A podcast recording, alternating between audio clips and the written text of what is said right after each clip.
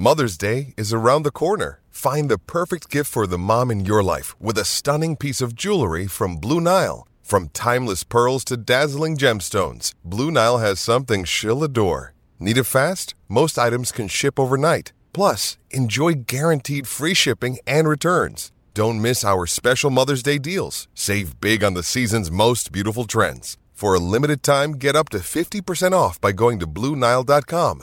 That's BlueNile.com.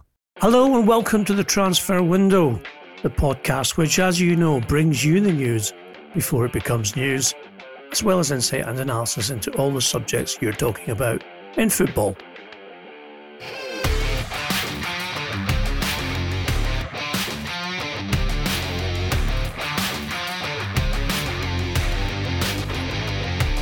I'm Ian McGarry, and with me, as always, is Dr. Duncan Castles.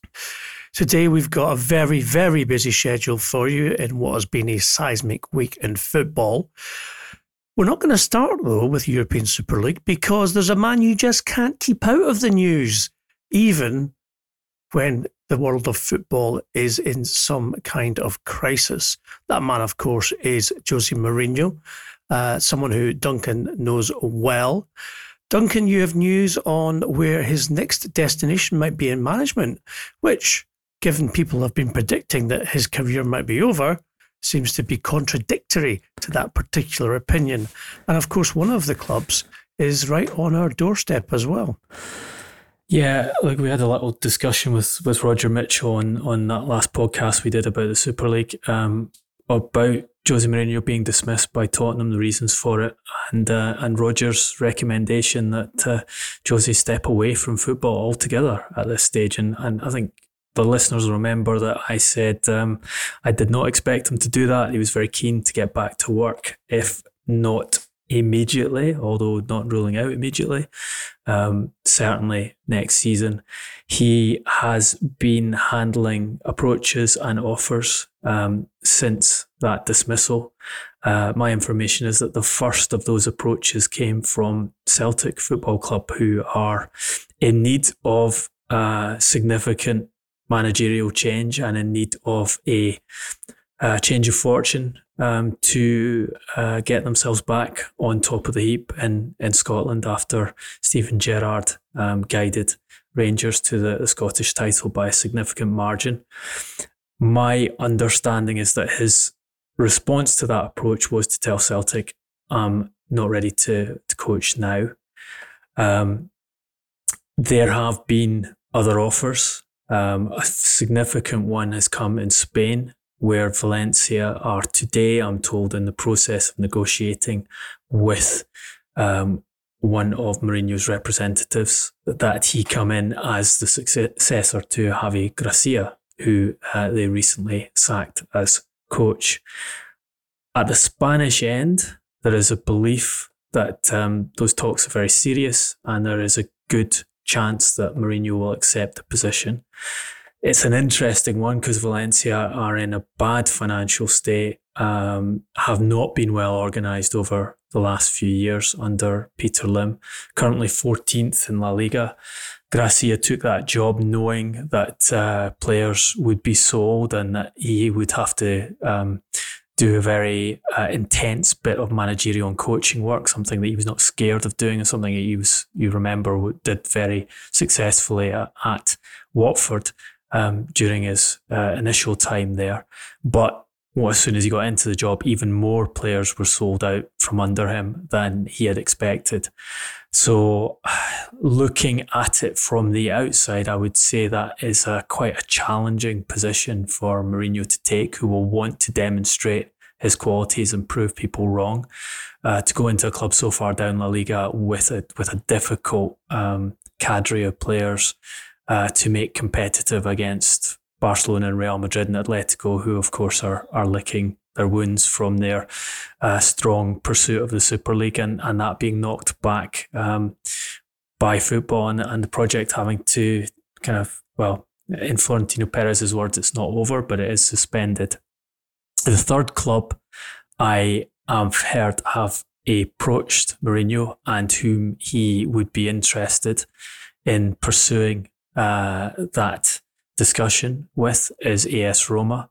Um, you'll remember we had Aurelio Capaldi on the podcast uh, this time last week and uh, a discussion about where um, the Roma were under their um, relatively new American owners, the, the Friedkin family, um, that they did not have a great deal of confidence in Paulo Fonseca and had actually made moves um, to talk directly to coaches about taking over from him during the season. One of those coaches being Max Allegri. Um, Fonseca, of course, in, has managed to take Roma to the semi-finals of the Europa League, where they'll play Manchester United but is in grave danger of missing out on Champions League football from uh, their league position. They're currently seventh, 10 points behind Juventus, who themselves are under immense pressure to hang on to a, a, place in a competition that, as of Sunday, they were trying to get themselves out of um, for a more lucrative uh, place to play European football. Um, Aurelio told you that Fonseca has in his contract a clause that if he qualifies them for the Champions League uh, by finishing in the top four, he cannot be dismissed. So extra compensation would have to be paid by Roma if they were to decide to uh, get rid of him, regardless of of achieving that target. It's clear that Fonseca's future at Roma is in doubt, and this is a, an ownership group that want to get them back into the Champions League, get them competing at the the top of Italian football um, who are prepared to make um, quite radical changes to the way the club operates and the opportunity to hire a manager whose status in Italy remains extremely high. Uh, he is still the only coach to have won the treble of Coppa Italia, Serie A, and Champions League as a, as coach of an Italian club, regardless of Juventus's um, amazing superiority in Italian football in recent years.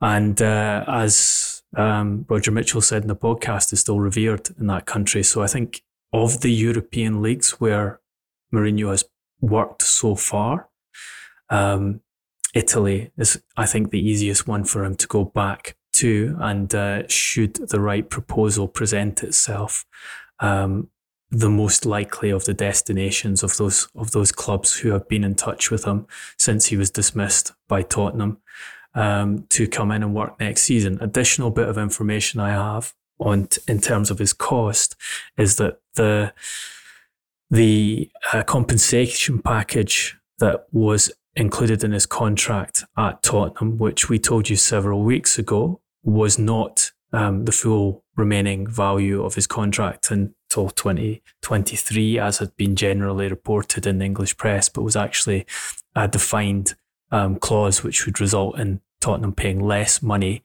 uh, far less money than that, should they take the decision to dismiss. That package, I'm told, is one in which Tottenham are liable for his salary for one year. Um, and that his, his salary be maintained at the level determined in the Tottenham contract. So, were he to take a job elsewhere and the, the pay at the new job be less than the pay on his Tottenham contract, Tottenham will have to make up the balance uh, until, for, until one year after they dismissed him, which of course gives him more leeway to negotiate a higher net salary at whichever club he goes to. Jose on the cheap. There's a sentence we never thought we'd hear, um, but apparently that would might be the case given Tottenham's uh, debt to him should he take a job with a lesser salary uh, in his next position. Bit of a curveball, this one, um, but, but, it shouldn't be, uh, Duncan. With Hansi Flick leaving Bayern Munich and Julian Nagelsmann interested in the Spurs job, why would Bayern not go for Jose Mourinho? I think look, I think it's a job that Mourinho has looked at in the past. I think it, it's a difficult territory for him to work in because he doesn't have um, command of the language. He's always been on top of the language in whichever country he's worked in. In fact, I think there's an argument that he is a better communicator in English, a second language to him, than pretty much every coach who has um, who's operating in the Premier League at the moment. That's not to say he's grammatically perfect, but his way of uh, of expressing a message is such that uh, it it, uh, it captures um, the the meaning and uh, and uh, transmits better than than most others. So if you take that ability away from him, and yes, when he went to Italy for the first time, he, he, he had a crash course in Italian to ensure that he was fluent and able to take his debut press conference in uh, the Italian language and um, and not stumble and in fact be extremely impressive. I don't think you can do that um, with German. It's just it's so much further away from Portuguese um, than Spanish is than Italian is, that French, which is another language that he he's uh, accomplished in, is and does interviews in. So, and I think also you have the element of um, Bayern are going to be more careful about making such an appointment. Um, you're, I think you're right to mention Nagelsmann in the context of Bayern, and I think that's the that's certainly an issue for Tottenham in that Nagelsmann's representative had been pushing him as a replacement for Mourinho um, for several months, something we reported first on, on this podcast. Um, he looked to be the clear um, number one candidate. Um, Tottenham were interested in him, but subsequently, Hansi Flick has uh, stated that he will be leaving Bayern at the end of the season because of a conflict with the director of football if that happens, Bayern need a top level replacement, and Nagelsmann uh, has uh, emerged as a strong candidate for that job. So the question is, if you're uh, Julian Nagelsmann and you have the choice between Tottenham um, and Bayern Munich at this stage in your career, which one do you go for? And I think the more likely option is Bayern. Yeah, I think uh, as well, Duncan, that Bayern Munich have a tradition of being very conservative club with a small c. Uh, they don't like to have uh, coaches who are hot headed or who will begin conflict or confrontation, whether it be with other managers, players, or indeed the administrators of football. And perhaps Jose doesn't quite fit into that particular identikit for a Bayern Munich manager. Well, I think you've also got to note that at Bayern, it's important for them to control transfers and control recruitment. Um, and Nagelsmann, who has been working at Leipzig, uh, a club where recruitment is absolutely central, a, an organization where recruitment is absolutely central to them achieving success on the pitch. He is accustomed to that structure where the club determines who, which players should be brought in and he goes about coaching them in the best way. So that, that again, that's a smoother transition um, than taking Mourinho for the, the Bayern job. And so to the story of the week, perhaps it will be the story of this year in football.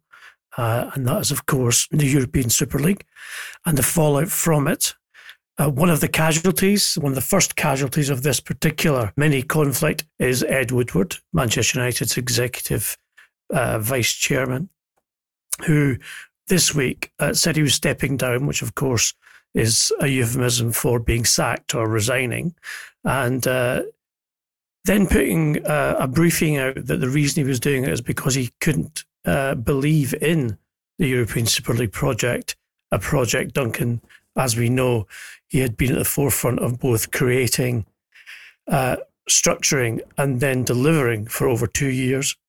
So, in terms of um, bad faith, that's quite a lot of confession that he needs to go to uh, to get rid of that particular sin. Um, but the sin of then pretending that he's leaving Manchester United was a direct result of the Glazers' desire to be in European Super League seems to be rather strange. It's our information that Woodward uh, has a one year rolling contract. So the fact that he's stepping down at the end of this year means that he's working out his notice which of course will pay him around 1.7 million pounds, something of course he also doesn't want to miss out on. However, Manchester United are already in the process of looking for a new chief executive to take Woodward's place.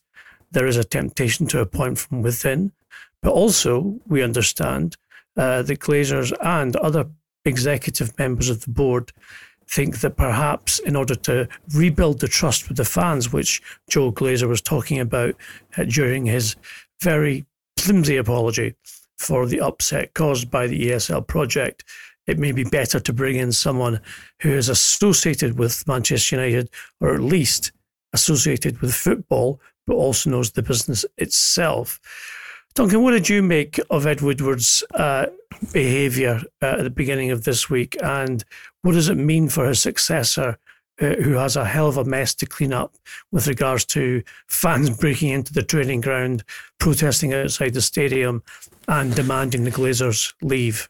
Well, I'd love to see Ed Woodward come on television or sit down with a newspaper journalist and say that he resigned in over principle that he was against the Super League and as um, Gary Lineker, of all people, put it um, yesterday, he said that I understand, brackets, know that Ed Woodward resigned on Monday because he leaves in the football pyramid. So I'd, I'd like to hear that come from Ed Woodward's mouth instead of being briefed by people close to him that uh, he'd done he'd resigned his position out of principle and that the, the Super League was something that he objected to.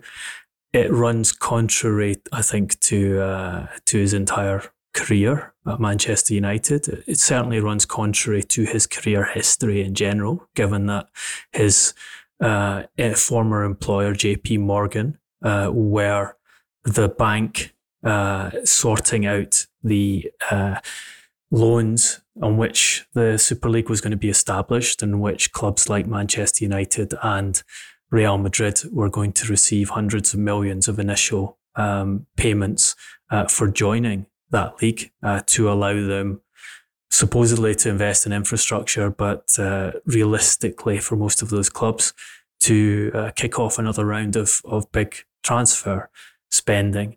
Um, I can tell you that talking to people who have been involved in the discussions on establishment of the Super League, and we know that this was done at a very high level in, in, in these clubs principally with owners and senior executives that many people, including coaches, um, including football directors, you have Paolo Maldini at Milan talking about he, that he did not know this was coming out until Sunday. Um, you have Pep Guardiola and others um, talking about the same thing. Woodward, I'm told by people who were directly involved in these discussions, and these discussions have been going on for years, was intimately involved in the process, in the, the construction process. So, as I say, I'd like to hear it on record from him. Um, it's an interesting decision for the Glazers, what they do now, because they have an opportunity to radically restructure the way they run the club. Um, any regular listener to the podcast will know that one of our criticisms of Manchester United um, and of Ed Woodward is that uh, the board, the executive board of Manchester United, does not have a single individual on it who had worked in football at another club before they were made directors of Manchester United. No external experience. Woodward himself, uh, former investment banker and chartered accountant who aided the Glazers on the takeover, was brought in to work with them once they bought the club um, very successful in devising a commercial strategy and the chosen successor when David Gill decided to resign um, at the same time as Sir Alex Ferguson retired. Um, he surrounded himself by people who also um, have no experience of football. And the Glazers themselves have a very limited circle in which they work in. They, they basically, um, when it comes to club decisions, talk to their own executives and do not communicate with agents, um, with people outside football. So they they kind of built themselves into this this system where there was a lack of expertise, a lack of um, knowledge of how the football ecosystem works, and an arrogance in, in, in the the way they felt Manchester United's massive financial advantage would allow them to, as in, to put it in the words of one of Woodward's favorite famous quotes when he was still talking to the media on a regular basis, do things in the in the transfer market that other clubs couldn't imagine. Massive amount of money has been wasted because of that. They're still in a repair process. they will tell you, Ed Woodward will tell you that his his last brainchild, the cultural reboot, is is about to take them back to the top of the Premier League and win titles again and allow them to compete at the summit of a Champions League competition that he was actively trying to get them out of just a few days ago. Um, Glazers therefore have a decision. Do they promote from within? Do they promote one of Woodward's allies, Richard Arnold, would be the obvious candidate, group uh, managing director, who is, I think it's fair to say, hugely unpopular with Manchester United supporters. I think you have Matt Judge, who uh, has that face to face link with agents and has been involved in contract discussions, although his actual authority to make things happen has been very limited. Again, a close friend of, of the Glazers. Do they promote one of those into that position or do they go externally and there will be lots of candidates interested in becoming chief executive of Manchester United if they feel that they have the authority to change things. The the people's favourite, the fans' favourite, the obvious external candidate is Edwin van der Sar, who has um, done a strong job at Ajax, has been open in stating his interest in returning to Manchester United in the future um, was proposed as their first director of football and actually told people close um, to him that he didn't want to come back in a director of football role. If he came back, it would be as chief executive because he hasn't been working as a director of football Ajax. He's been working as the person in charge of the club, and that's where his expertise is. Um, I think it, none of this is planned, obviously. Um, the idea was to go into the Super League this summer with Woodward in charge.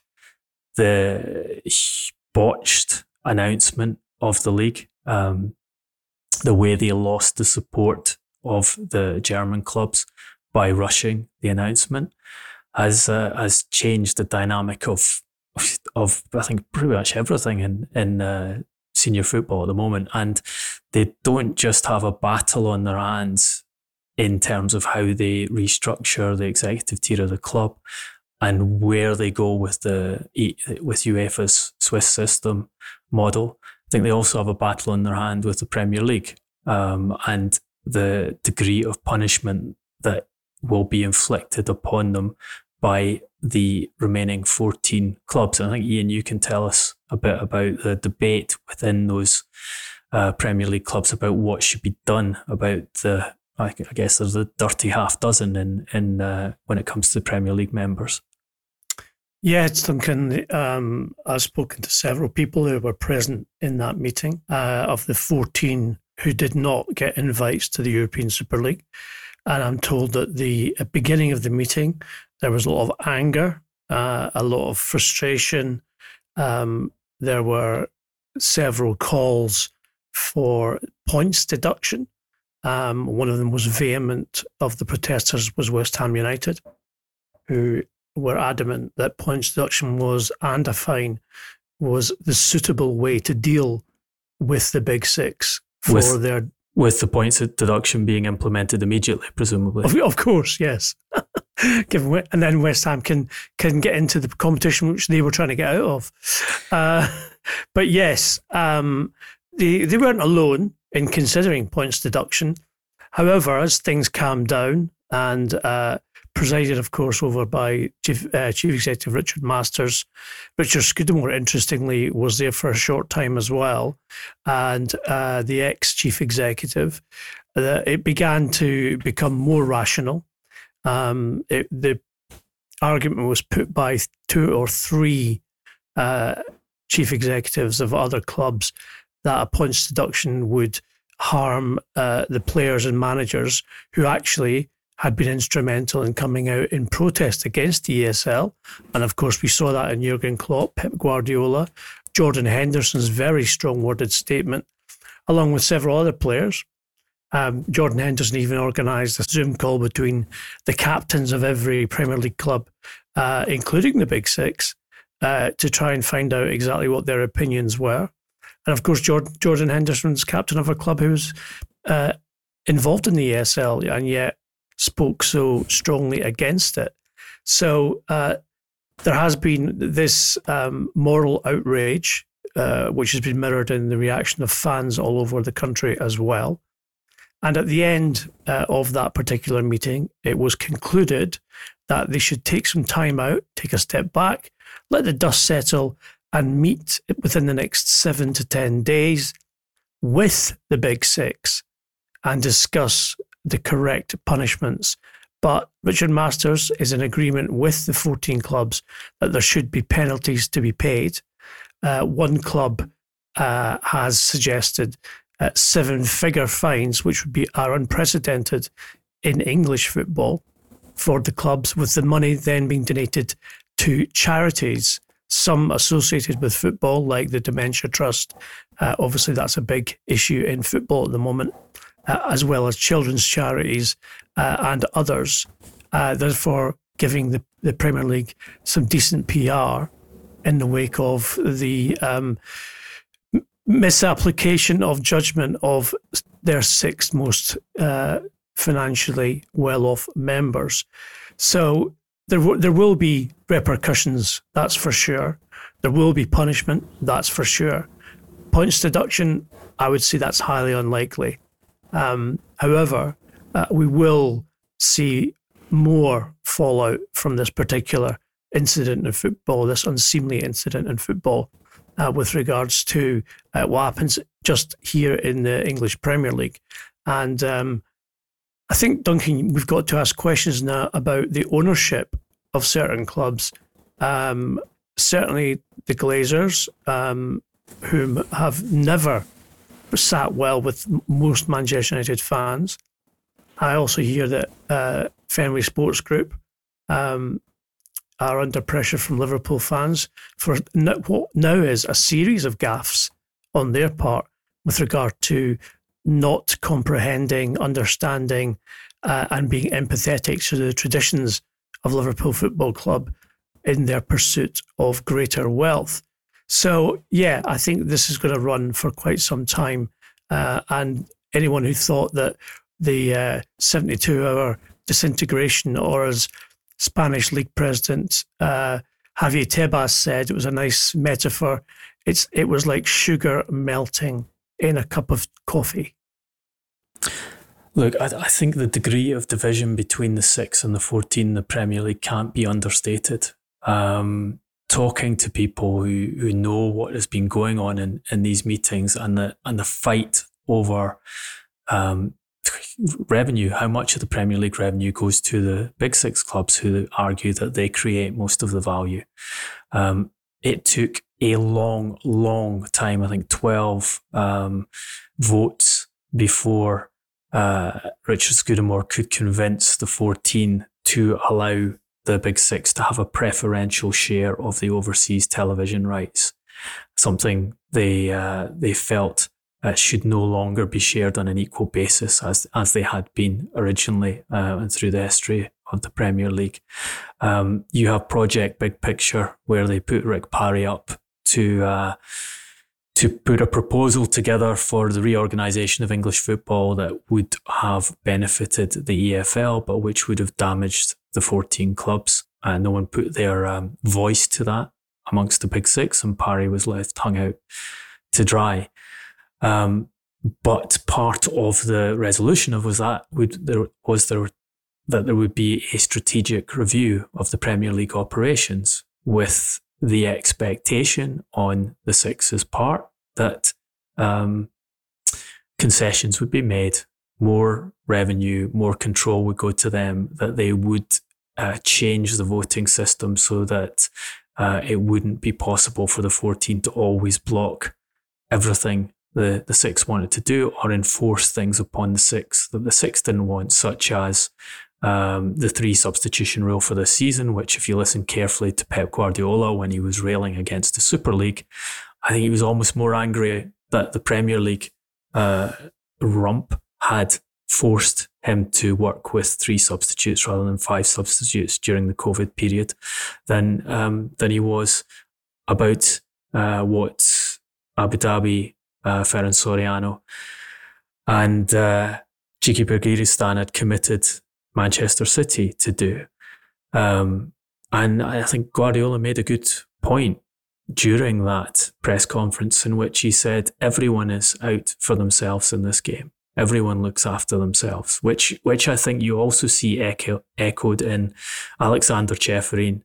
What one day after he's calling people snakes and liars, uh, going out of his way to praise Manchester City for thinking again and coming back into the European fold and issuing a statement in which he said, Manchester City are a real asset for the game, and I am delighted to be working with them for a better future for the European game. This is the Manchester City that his organisation, UEFA, had found guilty of multiple serious breaches of the basic competition rule of the Champion League and handed down a ban and a record fine to just a few months before. There, I don't you have better evidence of how this is about power and how allies and alliances will shift as it suits the people who have control. And, you know, who had Ceferin done a deal with to uh, to help get the Super League finished? He'd done it with Qatar, another club who have um, struggled to comply with financial fair play and been involved um, through Paris Saint Germain in, in various operations that uh, that have upset um, many people in European football. So there is still a big divide here, but let's look at it from the perspective of the American investors. Um, we know that Stan Kroenke, um, his son Josh Kroenke, who who who put out a hilarious apology, I thought, to um, Arsenal supporters yesterday, including a, a, line that I think you could have taken straight out of a film like Meet the Fockers. Um, if ever there was a plank on the bridge of trust or no planks on the bridge of trust, I'm here to start trying to build that trust again. That's one of the things he said in that, what was in a pretty embarrassing meeting with Arsenal supporters. Fenway Sports Group are a consortium who invest in sports. The Glazers are a family who have taken hundreds of millions out of Manchester United. Um, we see from the behaviour of the Glazers that what's important to them is being in the Champions League, uh, taking their uh, dividends and directors' fees out of the club, not in investing their own personal money or even all of the re- resources that Manchester United generate by themselves in chasing a Premier League title and seriously chasing Premier League title and seriously chasing Champions League title. What did the Super League mean to them? It meant you move to an American, basically an American structure where their clubs are guaranteed entry, where the revenues increase by perhaps three to four times immediately. And therefore, the valuations of the clubs they own increase by perhaps two, three times overnight, um, guaranteeing substantial profits to every one of them. Now, the Glazers are already in a position where they can sell Manchester United and make uh, a huge profit. FSG, similar, they bought Liverpool on the cheap. It's now probably talking to experts in the area. They think even after the Super League setback, you're looking at one to one and a half billion uh, as a sales price um, for Liverpool, perhaps one and a half billion to two billion pounds as a sales price for Manchester United what they probably have to calculate now is they do not get the Super League. They will keep working for it, but they do not get the Super League for perhaps five years, maybe longer. So that mountain of uh, valuation bump that they thought they had in their hands, and these people were extremely confident that the Super League was going to happen, has been taken away from them. They've been met with an intensity of protest from across the game that they've never experienced before. They've been picked out by people who are currently um, some of their most important clients, such as Sky, as enemies of the game. Um, if you can get out now with a profit and invest your money in other areas um, in a period in which there is a lot of economic opportunity because economies are being re- restructured post pandemic, do you take that opportunity?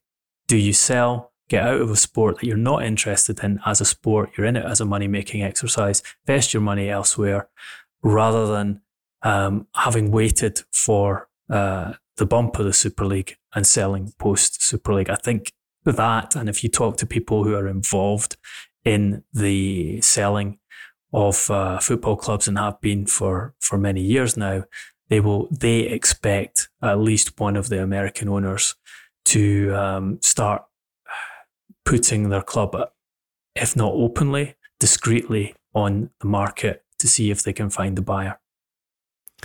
I'd say one last point on this, um, Duncan, as we've covered it uh, comprehensively. The perception of the fans of the owners as super rich businessmen. Uh, so let's just go through them Sheikh Mansour, the Glazers, John W. Henry, Joe Lewis, stroke Daniel Levy, Roman Abramovich. Being so moneyed tends to give you protection from everything in the world because you can make every problem go away using money. And now they've come up against uh, something they didn't expect, and that is public opinion, media opinion, even political opinion, shooting them down and depriving them of what they wanted. And that's hard for them to take. It's even harder for them to say sorry, as we've seen from the pathetic apologies that have come out.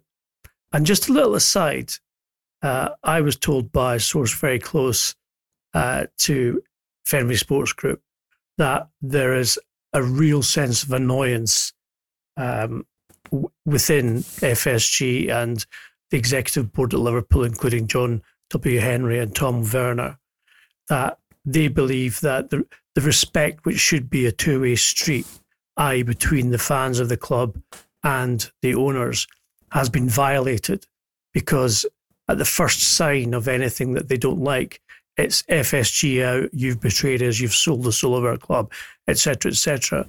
When their response, the response they would like to give, rather than have John W. Henry apologise on social media, is hang on a minute, we just won you the first title in 30 years, and this is how you treat us. That is just outrageous. How dare you? And we got your Champions League as well. So, you know, show a bit of respect to us. It's you know, it's not a one way street. And of course, that in itself does not show any empathy nor comprehension of what football means to people in this country, especially working class people whose support for their club has been handed down from father to son and daughter, and then again the same and the same and the same for over 140 years. So, uh, look, they have quite a rap list, FSG now. Um, seven, 77 pound match tickets at Anfield. Uh, trying to copy, copyright the name of the city in which they're based, uh, furloughing post COVID, being one of the first clubs to try and furlough staff post COVID. All of those resisted by the supporters and and uh, and forcing FSG to back out, and then the Super League, which is, as you say, had John Henry doing uh, these social media apologies and trying to take all the blame on himself. Um, which I mean, I, I, you have to credit Henry for that strategy of trying to deflect any attention from other people in his group um, and other people at the club. That is actually the intelligent way of of doing it. Say so it was all my fault, it was all my idea. None of none of the people that work with me, none of the other investors in the group um, wanted this to happen. Uh, so yeah, it, and I, I, don't. They already lost one sponsor as well.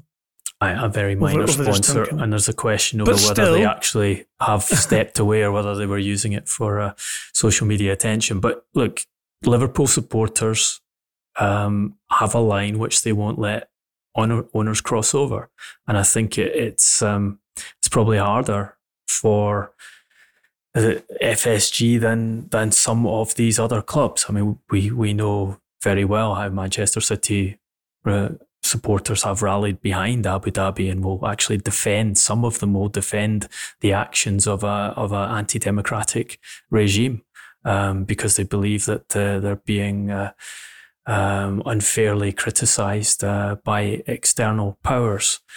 Um, Mainly, someone called Duncan Castles. I think there are there, there are plenty of plenty of people who uh, object to the way Abu Dhabi have used Manchester City for their um, for their personal ends and broken. Let's remember, broken the rules of every uh, football association they they play uh, games under. Um, so yeah, that that is relevant. Another area where things are could could cause fundamental change in European football is in Serie A where um, Andrea Agnelli, who is one of the leading architects of this Super League proposal, I'm told that his future as president of Juventus is in question. Um, the real power uh, behind the throne, John Elkann, who's the chief executive of the company that owns Juventus, I'm told is, is currently making a decision on whether Agnelli has to be removed as president. Um, the favourite to replace him is another cousin of the pair of them. They're, they're related to each other, um, Alessandro Nasi. Um, the difficulty for Juventus is in they're they're in a very delicate stage, regardless of the of the Super League. They're battling to retain fourth place. Uh, they're just two points ahead in fourth place and um, have finances that are in terrible shape at present. They cannot afford uh, to be out of the Champions League, ironically. Uh, and um, Agnelli may have to fall on his sword for this. And, and people in Italy have noted that Agnelli has not apologised for what he did um, and is still talking about the Super League as being a beautiful idea. Um, so the repercussions of this go all around the sport. Back to the Premier League now, Duncan, and you have some news on Wolves and a possible managerial change at Molineux. Yes, we, we told you in previous podcasts that um, Wolves have issues going into next season, um, that they are trying to find buyers for their three most valuable players. Um, Pedro Neto, which is now probably going to be very difficult given the, the serious injury he suffered recently, Ruben Neves, and Adama Traore. Um, they're doing that because their owners um, are not able to put as much money into the club as they have been in the past. And that's not because the, the company, Fosun's finances are in trouble, but because there has been a general order in China that investment in football should be reduced. Um, we also mentioned that Nuno Espirito Santo's future at the club was in question um, and that Nuno was uh, looking to see if another job was available elsewhere. I think Nuno feels he has done excellent work at Wolves, and I think it's hard to argue with that. Um, but has probably taken them as far as he can take them at present, given the the change in circumstances and and given that they have to sell um, to reinvest in the team. And they do. They have quite a long list of areas in which they want to recruit this summer, but the priority at present is to raise cash. If he does leave, I'm told that um, the former Benfica coach Bruno Lage has been lined up as the replacement. Um, he is young, 45 next month. He won the Portuguese title in his first season as Benfica coach. Um, had an extraordinary start in his time there, winning the first 18 of his of uh, his initial 19 um, Portuguese league matches. Was named coach of the year. Um, presently, I think uh, promoted João Felix from the uh, the B team that he'd been in charge of into the first team and and gained the benefit of that. Um, was actually close to moving to English football last summer. Uh, he'd been lined up as Dean Smith's replacement at Aston Villa. Uh, I understand a contract had actually been signed, but the news of uh, Smith's replacement with Lage was late, and the supporter reaction was such that uh, they had to back out of that move. But that's uh, th- that's what I'm hearing has been lined up. It's dependent on Nuno leaving, dependent on him finding a another club. But if he does go, then there'll be a replacement Portuguese coach at Wolves next season. Interesting stuff, Duncan. Uh, merry-go-round already starting to uh, its engine and beginning to get those uh, managers on the horses. Of course, there's been a lot of talk, a lot of hype about something called the Oscars going on uh, in the next few days. When, of course, everyone who listens to the Transfer Window podcast knows the real award is the donkey and the one that's coveted more than anything throughout the world. Certainly in football world anyway. Uh, we've managed uh, to not actually award a donkey because we've had such good guests in the last couple of uh, Friday podcasts. But as it's just Duncan and I today, and we've had so much chat about all of the good stories that are going on, we're going to give you the Donkey Award. And this week it will be for the most unbelievable PR blunder in football on the back of the ESL's uh, ridiculously um, ill timed and ill thought out announcement last Sunday night at 11 p.m., followed by, well, nothing really, except the whole thing disintegrating before their eyes. Just going to open the golden envelope. Duncan, give, give me a wee second here. This one actually came from the Oscars um, surplus shop, by the way. They sell them when they don't need so many. Go on. There we go. There we go. Okay, Duncan, the first uh, and very, very strong contender is Ed Woodward for briefing into the media that he doesn't believe in the ESL and that's why he is leaving Manchester United, which has caused much guffawing amongst fans, media, and pundits alike. The second, and we've mentioned this one already in the pod as well, was Liverpool's attempt to trademark the city of Liverpool as P- as a FSG property, um, which again is hilarious given how long Liverpool has existed and how long FSG has existed, and the fact that they're an American company. And the third, and one of my favourite, more historical ones, is uh, the great Pierre Van Hooijdonk, um, who you will remember played both at Celtic and also uh, in England for some 10 years. But when at Celtic, uh, he was offered a pay rise on a new contract, which would have, would have earned him. And remember, this is back in the late 90s, £7,500 a week. And uh, in a statement, he said, It's an insulting offer that's not even enough for a homeless person. Given Celtic's humble background and their beginnings, that was probably the most insulting thing any Celtic player could have ever said. So a PR blunder, well, more of a PR disaster. Duncan, please give us your winner. Yeah, that Van Hooijdonk one's pretty special. Um, I think Ed Woodward is saved by the fact he hasn't actually said this stuff on record yet, but trying to copyright the name of a city, um, only a group of American owners would uh, would try and do something like that, and particularly in a city like Liverpool. So, the PR gaffe uh, award goes to Fenway Sports Group an excellent choice, and I'm sure they will give us more gaffes uh, if they decide to stick it out. Um, given the, as you call it, the rap sheet they already have. Now, if you uh, want to um, give us a five star review on iTunes, that would be very helpful, and uh, it means you like what we do. Also, you can contact us on social media at Transfer Podcast, Instagram, Facebook, and Twitter. Duncan is on at Duncan Castles on Twitter. I'm at Garbo SJ on Twitter. Please engage. You know, we love to hear from you on YouTube. Just turn on your notifications. This has been the news before it becomes news on the Transfer Window podcast. We'll be back with you next week. And until then, stay safe, be well, and thanks for listening.